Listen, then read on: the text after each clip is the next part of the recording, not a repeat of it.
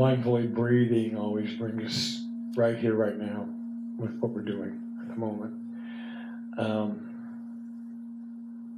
also, just uh, just for uh, clarity, we all just finished doing uh, the seventh and the eighth element of the eight mindfulness trainings. The seventh element being uh, mindfulness of coming into the present moment, and uh, the eighth element, concentration on our breathing. So we're already doing the Eightfold Path.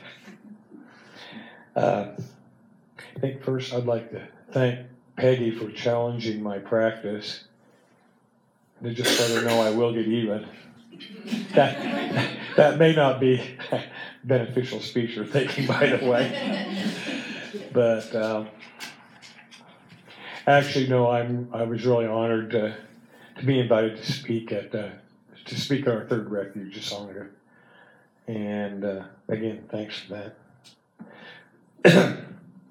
if anybody's expecting a, an intellectual or a deep philosophical discussion of the discourse on the turning of the wheel of the Dharma, uh, you'll probably be disappointed because that's not what I'm doing tonight.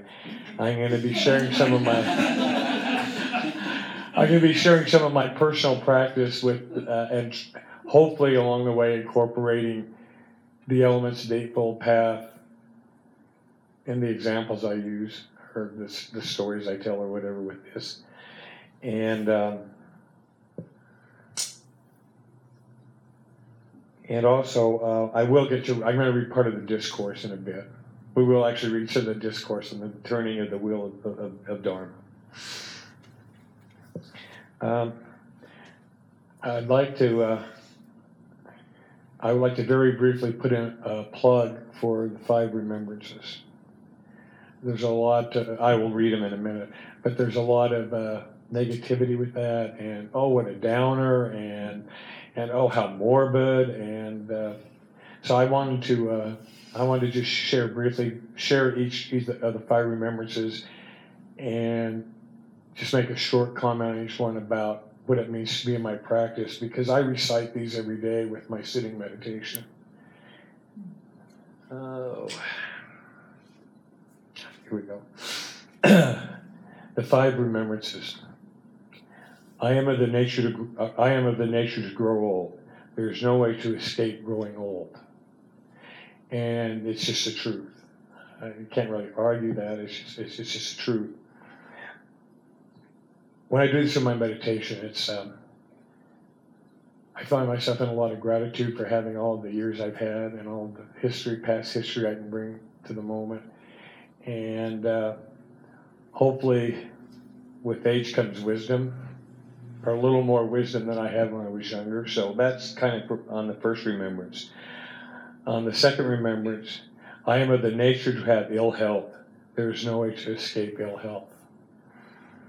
Um, for this one, what comes to mind on my meditation with ill health is, uh, again, it's a truth. Uh, being an RN for 30 years, I'm been well exposed to ill health and suffering that it can cause. But for me, it's a great practice opportunity. Whether it's my own ill health and working this last two weeks with patients and trying to be a little self care and kindness with this, or whether it's, uh, I recently had a friend who was fighting breast cancer. No, I'm sorry, uterine cancer. And what an opportunity for practice to be able to be with her and listen to her and talk with her and so again on that on that remembrance it's just a great practice. I am of the nature to die. There no there's no way to escape death. Um, and for me on this in my meditation I usually bring up and bring to mind um, I, I, bring to mind that um, every every moment and every day is valuable and I could die tomorrow. Or a friend I was going to call but didn't might die tomorrow, and so it enriches my daily practice to look at to look at the remembrance that way. Uh, the fourth of the five remembrances: all that is dear to me and everyone I love are the nature to change. There is no way to escape being separated from them. Parents, brothers, sisters, children. It's just the truth. And for me, this says, okay, make everything out of every moment you have right now with the people you have in your life right now your family, your friends, your, your, your Dharma family, uh, because it's impermanent. It's just, just the truth, it's impermanent. The fifth of them is my actions, um, uh, my actions are my only true belongings. I cannot escape the consequences of my actions. My actions are the ground upon which I stand. And for this, it um, reminds me to use my power of choice real carefully and to choose wisely and beneficially what my actions are going to be. So hopefully that was a plug for that five remembrances, and we'll put that away. okay. Uh, I want to say just a few, few brief words about my practice. And people who know me have heard me say that uh, everything's practice. Uh, just a minute ago, when we did our breathing, it was practice.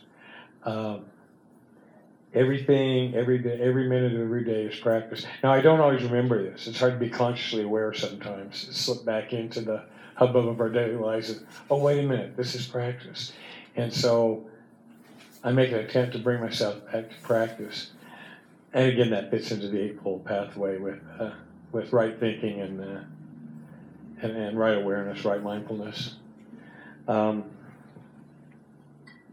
I had a I had a, a neighbor come over relatively angry last week, uh, wanting me to wanting to know what I was going to do with that damn tree that in my yard that was growing over into her yard, and was I going to trim those branches or what? And she was she was angry. Her face was she was actually angry about this.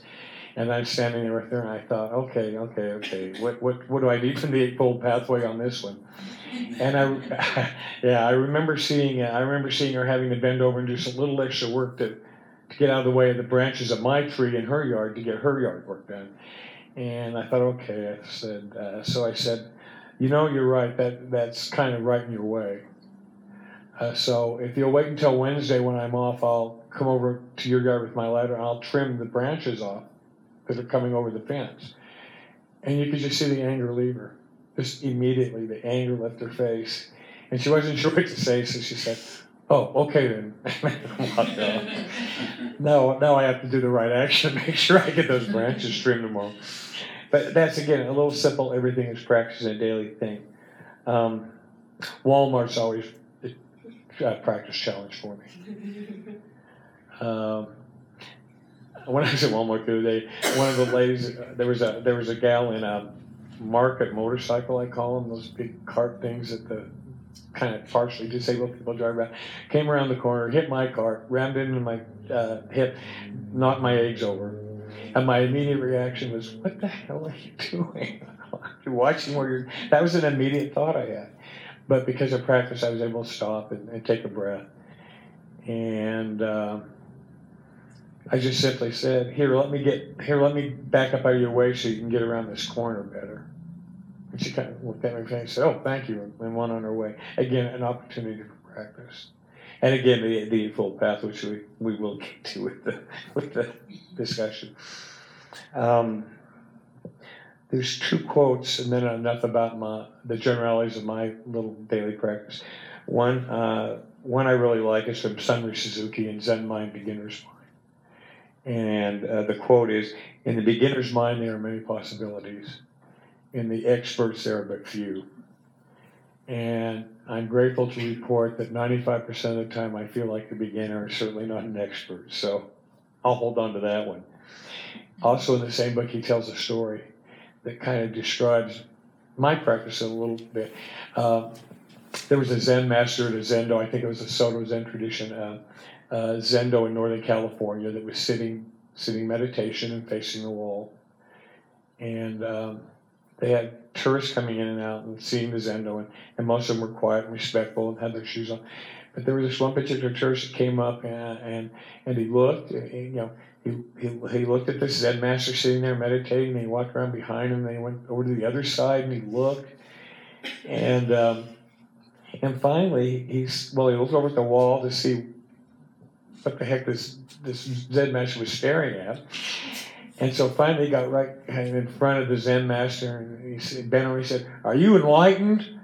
And the Zen master looked at Guruji and says, Not at the moment. and that's like my practice. I, I enjoy enlightenment once in a while, but a lot of times I'm in not at the moment. So again, the Eightfold Path helps me, helps me pull back in. Okay. Excuse some of my pronunciation as I struggle through this with this voice. Uh, but this is a discourse on turning the wheel of Dharma, which of course is the endless cycle of birth and living samsara and death and birth samsara. But the reason the reason Peggy found this, I think, for me when I was talking when we were discussing about a talk was uh, I'm kind of uh, kind of basic, really keep it simple, eightfold path type practice, and this was the perfect dharma for that. This is what I have heard. At one time, the world honored one was staying near Varanasi and Isipatana in the deer park. At that time, the world honored one addressed a group of five monks saying, Bhikkhus, there are two extremes that a monk should avoid. What are the two? The first is a devotion to sensual desire and the pleasure resulting from sensual desire. Such devotion is base, pedestrian, worldly, ignoble, and unbeneficial. The second is devotion to harsh austerity. By not following either of these extremes, Tathagata has realized the middle way that gives rise to seeing and understanding. This seeing and understanding are at the base, basis of peace, knowledge, full awakening, and nirvana. What is the middle way, bhikkhus, that the Tathagata has realized that gives rise to seeing and understanding when that seeing and understanding are the basis of peace, knowledge, full awakening, and nirvana? It is the Noble Eightfold Path, consisting of right view, right thinking, right speech, right action, right livelihood, right diligence, right mindfulness, and right concentration. This is the middle way, bhikkhus, that the Tathagata has realized that gives rise to seeing and understanding when that seeing and understanding are at the basis of peace, knowledge, full awakening, and nirvana. And for the rest of this discourse on turning the wheel uh, of Dharma, uh, I'll leave some copies out there. If want some, unless you had some for the study for the study on Thursday. Maybe it doesn't. think it doesn't copies somewhere. Okay. And just to augment that, I wanted to read a short, just a short quote here from uh, this is uh, Thich Nhat Hanh, the heart of the Buddhist teaching. The Buddha offered the Eightfold Path in his first Dharma talk. He continued to teach the Eightfold Path for 45 years, and in his last Dharma talk spoke to Subhadra. He offered the Noble Eightfold Path a noble path of eight limbs, suggests the interbeing nature of these eight elements of our path. Each limb contains all the other seven. Please use your intelligence to apply the elements to the noble eightfold path in your daily life. So, the rest is going to be personal story stuff. That's all the intellectual stuff I'm doing. One little point I wanted to make was uh, I had a I had a personal problem with right this, right that, right wrong, going the judgmental type thing. Uh, Hanh offered a, a, possible substitution for right and wrong as beneficial or non-beneficial. Beneficial being uh, beneficial uh, uh being conducive to decreasing suffering and to watering watering those positive seeds in us, the beneficial seeds that are wholesome. Unbeneficial, of course, the opposite of that, which would be uh, causing suffering for ourselves or causing suffering for someone else or, or watering our unwholesome seeds like you know the, the, the, baddies like greed and envy and anger and those kind of things so so sometimes I use beneficial and, and non-beneficial. It helps my practice better than going into right and wrong. Um, I was kind of a I was kind of a practicing Buddhist before I ever long, long, long before I ever knew it. I I just I, I discovered and pursued a, a formal a formal Buddhist practice course with readings and studying and stuff like maybe ten years ago. I think it's been about ten years ago now. But I graduated from high school in 1969, and I, uh, I graduated June 6th, and I was in the Navy in San Diego June 7th. And in boot camp, they took classifications, and they asked, and so they classified for what specialty you were going into, and they, they, they asked you some, some questions. And so the first, the classification officer asked what I was interested in. I said, well, I won't carry a gun and I won't shoot anybody. And he looked at me kind of funny and says, why did you join the service? And I said, I just, uh, it's just something I'm, I won't do. Um, so right there, I think I was, I think I was experiencing some personal, uh, eightfold pathway stuff in right thinking, uh, right mindfulness and being non-harming, and right action in telling the recruiter or the classification officer, I wouldn't carry a gun and I wouldn't shoot anybody. Well, the classification officer next to him looked over with this kind of funny look on his face and he says, Oh, I've got a specialty for you. Uh, we'll make you a hospital corpsman. You don't have to carry a gun or shoot anybody. You're treating the wounded. And I thought, okay, great, I can do that. It didn't occur to me the reason they needed hospital corpsmen so bad at that time is because they were all getting killed in Vietnam. That, that didn't occur to me. But what a great benefit I got in, uh, in again, the Eightfold Path. It gave me right livelihood. It gave me a whole career of, it gave me a whole career of helping and easing pain and easing suffering and caring for people that, that's, I, I think's right, right, right, right on for right livelihood. Uh, and right livelihood, it's, uh, for those, I, I, don't know how familiar people are with Eightfold Path. The right livelihood is a way of living and earning a living and making a living uh, existing that doesn't involve any kind of harm. Like it probably wouldn't be cool for a Buddhist to work at a munitions factory. I don't know. So I was I was grateful for that, and um, it led to a 30 year uh, 30 year career as a nurse. Um, in one of my most of the time I worked surgical intensive care units, but I also did a lot of hospice nursing, and I also worked for several years, oh, for three or four years in a drug and alcohol rehab inpatient hospital, where um, where I was an RN and also counselor and case manager, and I in, in that position. Oh, I'm going. I'm going to speed this. In that position, there are four rules that go that I learned long before I was doing a Buddhist practice. Uh, the first rule it was for having a happy and successful life, and the first rule when we were working with families was acknowledge what's true without a judgment. And uh, like, am I an alcoholic? Yeah, that's true. Is that good or bad? Well, it's neither. It's just truth. Uh, it could be bad if I'm in relapse and drinking and causing suffering. It could be good if I'm in recovery and helping another alcoholic. So without judgment. The second thing was, uh, second rule is to accept accountability and responsibility for, for my life and my actions, which kind of falls in with right diligence on the Eightfold Path. Um, diligently uh, be responsible and, and, and, and practice as best I can my Buddhism. The third rule was forgive yourself and forgive others. And you know what what a wonderful Buddhist gift to forgive somebody, forgive yourself, and to be able to forgive somebody else. Right speech, right right action, right intentions of, of easing somebody else's suffering.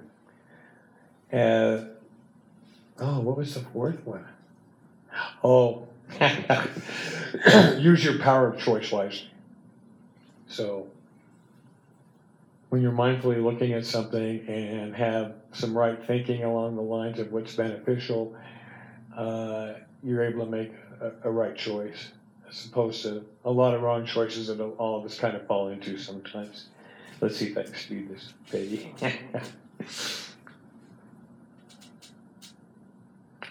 um,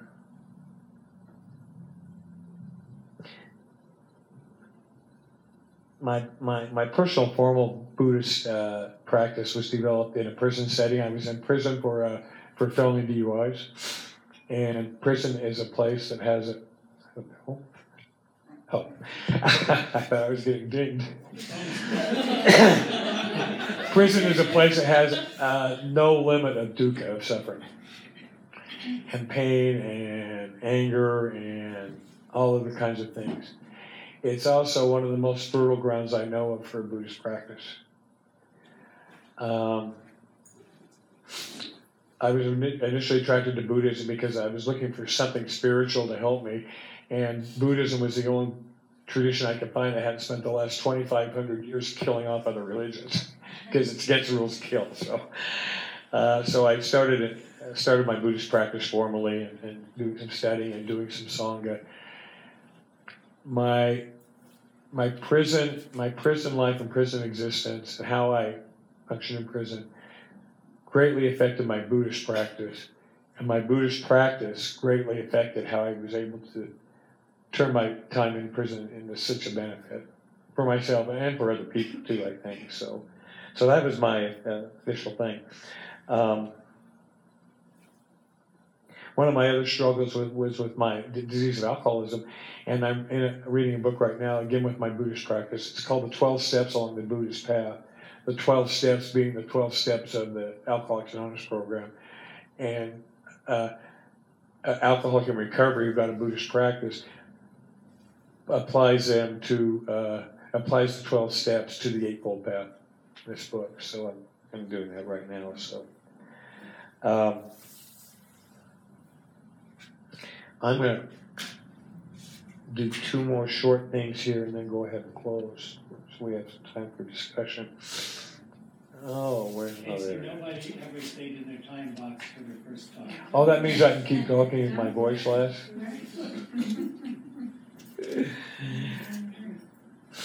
Being too diligent, Mike? Um, Again, numerous times during the day, most days, most days that are good days, uh, I'm able to, um, I'm able to stop, breathe, and say, okay, what part of the, what part of the Eightfold Path is needed here? Is this a time that somebody needs some, just some deep listening and compassion? Is it, is it, uh, is it a time when I need to stop, stop what I'm doing and breathe and, and, and recenter and, uh, and try to come up with the right answer for whatever little situations pop up in life? And uh, I call them life's colorful little pageants. Some of them are, some of them are positive good, some of them are not so good, not so positive, but they're all life's colorful little pageants. And so, what is there in the eightfold pathway that that I need in that situation? Uh, for instance, my car dying yesterday. I bought a newer. I was and so I was investing too much money in an older truck and repair bills, so I bought a newer truck. It's just died on me yesterday. now I could have thought, and I might have thought, maybe I might have thought, oh, I can't believe this is happening. Geez, I just bought this truck, so I because of repair bills because my other one wasn't running, and now it's stopped right here in the middle of the road, and it's probably going to cost me four or five hundred dollars, and God only knows what's wrong with this truck. That's one. That's one path of thinking I could have chose. The other path of thinking that I did, but it took a minute, was uh, was oh, at least I died on Arthur Street, and it was a great place to turn off, so I wasn't stuck with a dead truck in the middle of the road. Uh, I immediately was where I had some good friends I could call for help, and uh, and uh, glad that uh, the car behind me. I was glad the car behind me was able to stop when I died in time that they didn't ruin me. So there was there was two different ways of that, and uh, fortunately, after a little, after a few brief moments, I went, I got to the more beneficial way of thinking about that, as, as opposed to the more unbeneficial way of creating suffering for myself and probably being a tad bit pissy with anybody I talked to later that day. So, again, small things, small things in, in the practice. Sometimes I ask myself, these on anniversary dates or New Year's or uh, uh, occasionally, but I've been doing it more often. Uh, I've been ask, asking my to evaluate my practice, and some I got this card here somewhere. It's got to be from here because I think this is Rowan Conrad's altar. Is that Rowan's altar? Okay, Rowan. and it's called looking at my practice. And it's just kind of, of a way of doing a self review and seeing how I'm doing. Am I calmer and more present in my non-meditation life I I have? Has my internal judgmental chatter ceased or stopped about self, about others? Am I increasingly spontaneous, kind, and generous? Is my speech consistently kind, responsible, and non harming? Am I doing focused daily practice, including at least 20 minutes of meditation? Do I understand and implement the practice of gardening my seeds? Am I usually free from avoidances and defenses such as chemicals, TV sports, novels, work, project obsessions, avoiding eating or shopping? Am I increasingly proactive rather than reactive? Do I increasingly know moment to moment what I'm thinking, feeling, doing, intending, and saying? When things happen, do I own my own reaction and not project the blame to others? And this last one's kind of a killer. Is the pace of my life slowing, not caught by work, projects, and world, worldly doings? Last one's a killer.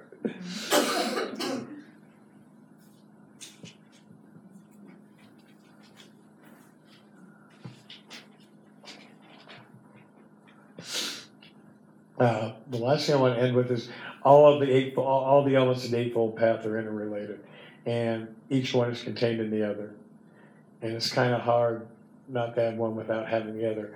And I don't know if it's a Theravada tradition that prac- concentrates more on concentration meditation to get to right actions and right moral behaviors, or and it's a Mahayana that's more concentrated on on the first ones, the, the right action, the right speech, that leads to better uh, meditation and concentration.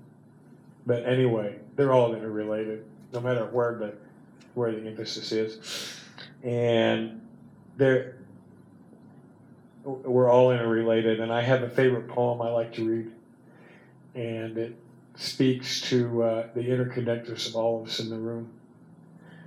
this is from Hemingway's book. Uh, for whom the bell tolls. No man is an island, entire of itself. Every man is a piece of the continent, a part of the main.